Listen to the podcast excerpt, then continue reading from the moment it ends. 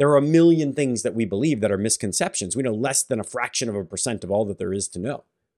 And yet, those things that we hold dear to us, we're very sensitive when they're challenged. We're very sensitive when they're pushed.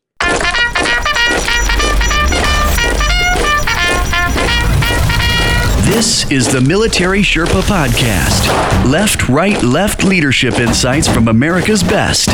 With your military Sherpa, Mark Tilsher. Welcome back, my friends, to the Military Sherpa Podcast. I am your host, Mark. And man, this is just the continuation of our toxic followership series. We're actually about to jump in to five straight weeks where we continue this series. Probably going to go on for another eight weeks or so. But I got five weeks in the bank ready to go. And I can't wait. Let's jump into it. I mean, one of the biggest questions I get asked, and I think I keep coming back to this on the podcast, is that people are always asking me, why do we focus so much on leadership? Why don't we focus more on followership? And I think the obvious answer to that question, if we're being honest, is that followers are not going out to buy books on followership, at least not most of us. There are some of us, maybe, who are curious about how we can be better followers, but most people are going out to buy better leadership books. My guess is that if you wrote the world's greatest book on how to be an amazing follower and you set up a booth right next to the world's most amazing book on how to be a better leader, that the book to be a better leader would have a line out the door and the book to be a better follower. It may have people that were once in the leader line and now want to buy the book for their followers, but generally speaking, people are not beating the door down in self help to buy a how to be a better follower book. But in this series, we're tackling just that. How do we truly deal with followers? How do we create better followers that ultimately don't turn into toxic leaders? Because let's be real, if it's left unguided, what happens? Toxic followers turn into toxic leaders. All the same traits that people exhibit as toxic followers, if they don't go away, if they're not weeded out, if we don't do something about them, then inevitably what happens is they become traits in a toxic leader. And these traits that may be cute in a small child are horrible traits in a teenager. These traits that are difficult in a young staff sergeant are terrible traits that we don't want to see manifest in our senior enlisted leaders, our lieutenants, into our captains, etc. So, back in episode 147, we talked about the first set of toxic follower traits. If you haven't listened to 147, you probably want to pause, go back one episode, digest 147, and then continue on with this episode. You'll thank me. Just go back, have a quick listen here waiting for you. So, I don't know if I should pause for a second. All right, let's jump in. So, we talked about three traits, and they were followers that have something to lose, something to hide, and something to prove. These three traits will wreck our personality. They'll make it very difficult for us to deal with people around us. And so we don't want to be people that have something to lose, have something to hide, and have something to prove. We want to eliminate these things, what we call self preservation in ourselves. And it's only after we learn to eliminate it in ourselves that we can truly learn to eliminate it in people around us. If you're not doing well in these three areas, if you've got something to lose, hide, or prove, and then you go out and try to squash these things in your people, I promise you it's going to be a difficult road. At best, it's going to be a difficult road. At worst, they're going to see you for the hypocrite that you are. So you're going to have to do some tough work in this insecurity, arrogance, and pride department if you truly want to be able to smash it in people around you. But we talked about that last week. This week, we're going to talk about three more. So that grouping together, something to lose, hide, or prove, is what we call self preservation. The next three are what we're going to call resistance. And toxic followers exhibit many traits, some of them dealing with lose, hide, and prove, some of them deal with resistance. This idea that things are harder than they should be. I'm asking you to do things, I'm trying to reward you, I'm trying to give you everything that I think that you need. And yet everything feels harder than it should everything feels more difficult than it ought to be. And so this week, we're going to talk about three things insecurity, arrogance, and pride. And insecurity, arrogance, and pride are real key contributors to toxic followership. But lo and behold, they're also key contributors to toxic leadership. If you have a leader that's insecure, arrogant, or prideful, you're in for a bad day.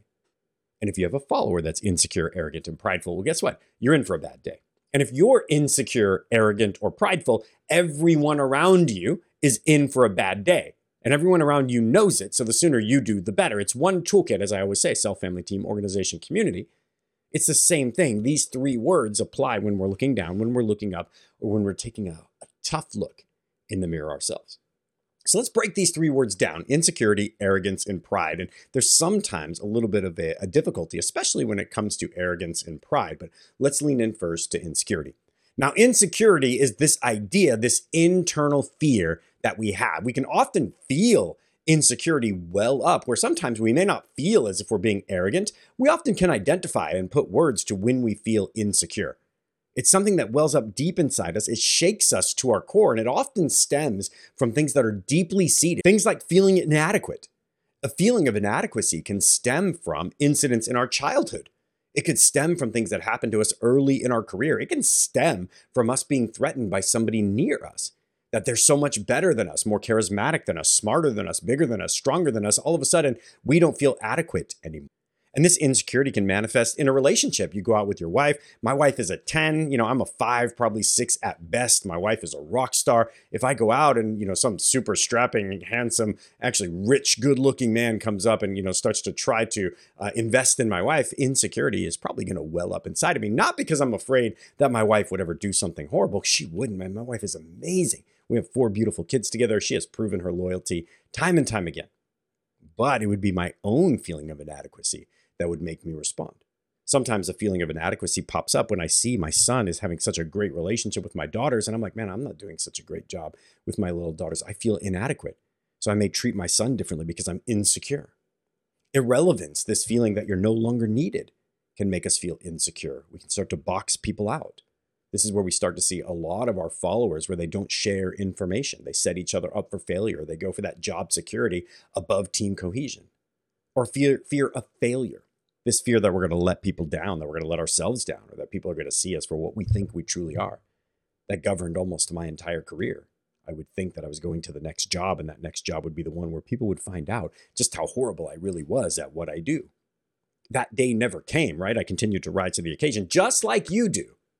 But that fear of failure is deep seated and it's universal. All humans feel it to some degree or another degree. So that's the first one. That's insecurity. Insecurity leads to toxic followership. Anytime insecurity enters into the equation, it's going to govern behavior. If it doesn't govern behavior, it's going to influence it. So our job is to become resistance hunters. And when we sniff the slightest amount of insecurity, then we've got to lean into it. We've got to talk about it. We've got to have a conversation about why it exists and what it is that we can do as leaders to start to correct it and to make people feel secure. Maybe they feel like failure because they've been failing. Great, then we need to sit down and talk about the rehabilitation plan, the training plan, and all the things that we're going to do to make sure they're successful in the future. Maybe it's their fear of being irrelevant. And so we need to tie their mission to the vision and explain to them why they're key to the organization and not just once, but 50 times continue to reinforce it over and over. Next up on the chopping block, first we had insecurity, now we have arrogance. And remember, arrogance and pride oftentimes people get them confused. Arrogance is this belief in our own infallibility. It doesn't mean that everyone who's arrogant believes that they're perfect. But I love to tell the story about we were doing the squadron softball game, and one of the folks was like, "Oh, play the whole outfield," and it's like, "Dude, you can't play the whole outfield. You're like, you're being incredibly arrogant right now, and it's going to cost the team everything.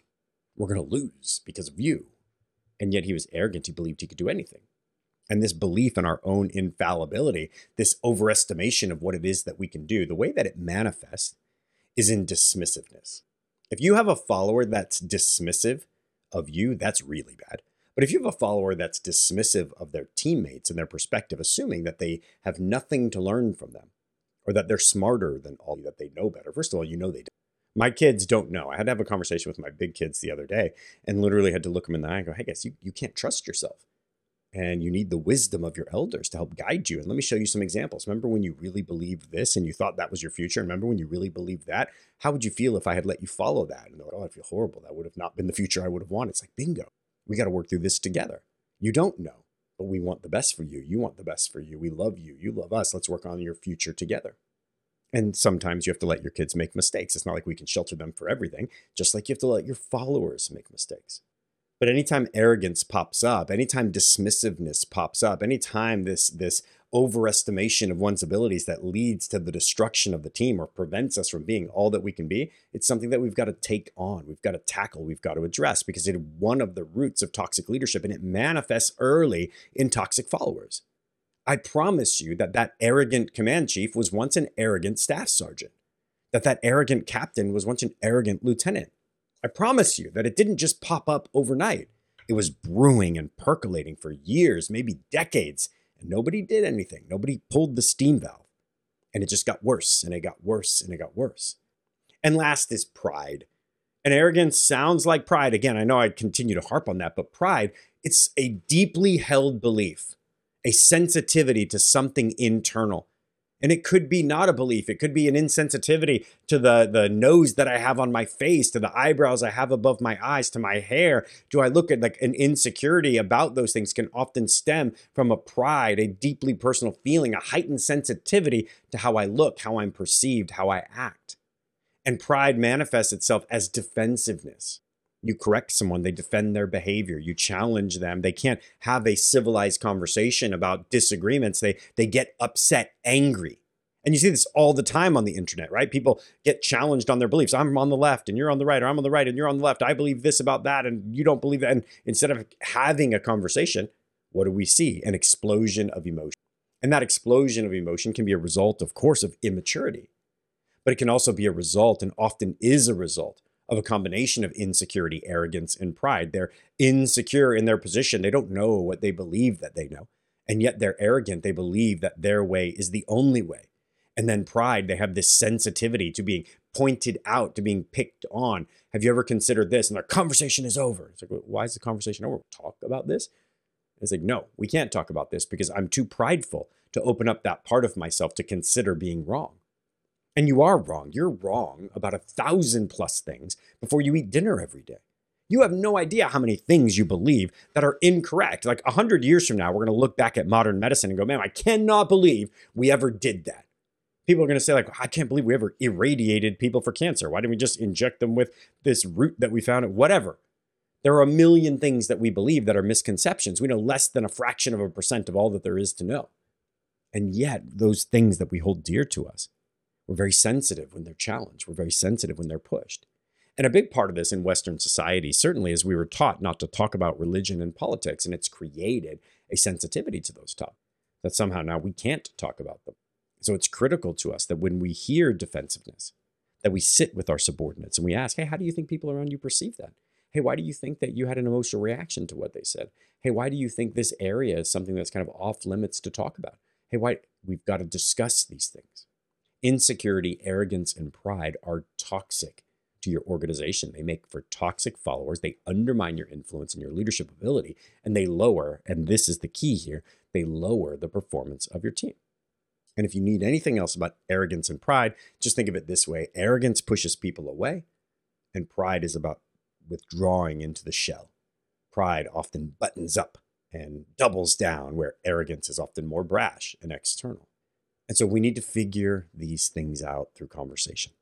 And the benefit of doing that is goodness gracious, once you understand the nuances of these things, you can become called a resistance hunter. These three things make things more difficult than they ought to be. They make life harder than it should be. They make every conversation more difficult than we want it to be. And when these traits, these small nuances in behavior are not addressed young, they grow because as an individual achieves success, they're going to believe that what got them here was good, was right, was true, and they need to do more of it. And the more insecurity, arrogance, and pride manifest as you climb up the social ladder, the more you're going to lean into them as you go. And unfortunately, in the military, you can't fire people. And often they get into a position of power that is so entrenched that you can't do anything about it anyway, unless it's an incident that requires an external org- organization or agency like MEO or the IG if we do this, if we can address these things, if your subordinates see you address them and you address them in a positive way, and it leads to a positive outcome, and we redeem these individuals, they come back into the fold. Well, what happens? We strengthen the bonds, and the people on our team can start to trust that when difficult things come up and difficult people come up and difficult topics come up, we have the ability to deal with them. And more than that, you have the ability as a leader to identify them and they can trust you they can depend on the fact that if something goes wrong, you're going to be there. And that means the future is not nearly as scary. They can follow you into hell because they know that you've got their back. And when we do this, camaraderie explodes. People feel seen, they feel heard, they feel appreciated. Here's what I want you to do this week. I want you to think about where you display. Where do you display insecurity, arrogance, and pride? Where do you display these things? And then if you are displaying them, how can you apologize? Why do you think that you're displaying them? And then once you get through that, I want you to think about your team. Who on your team right now, if you had to say that there's one person in each of these categories, who's the one person that demonstrates the most insecurity? Who's the one person that demonstrates the most arrogance? Who's the one person in your life that demonstrates the most pride? Think about one face for each of those words insecurity, arrogance, and pride. And what can you do to help them? What can you do to address it? What conversation can you have What compliment can you give? What behavior can you hold them accountable to? And if you think of something, send it to me in an email, mark at militarysherpa.com. I would love to read all about it. And you can do one thing for me this week as well. Guys, I'm collecting right now podcast reviews. Our podcast gets thousands and thousands of downloads. We have 67 reviews. So help a brother out. Go out to uh, podcast.militarysherpa.com or wherever you're listening to this right now. Take two seconds to just leave me a review. I would appreciate it. I'll take a one star. You know, I love five stars. I hope y'all enjoyed this episode. The next three episodes are going to be on uh, a tool that I created last year, one of my favorite tools. It's called the Empowerment Hierarchy. And that's where we dig into where do we, how do we meet followers where they are, and how do we get them to the next level. I can't wait to share some of those secrets with you. I will see you next Monday. Thanks for listening to the Military Sherpa Podcast with Mark Tilsher.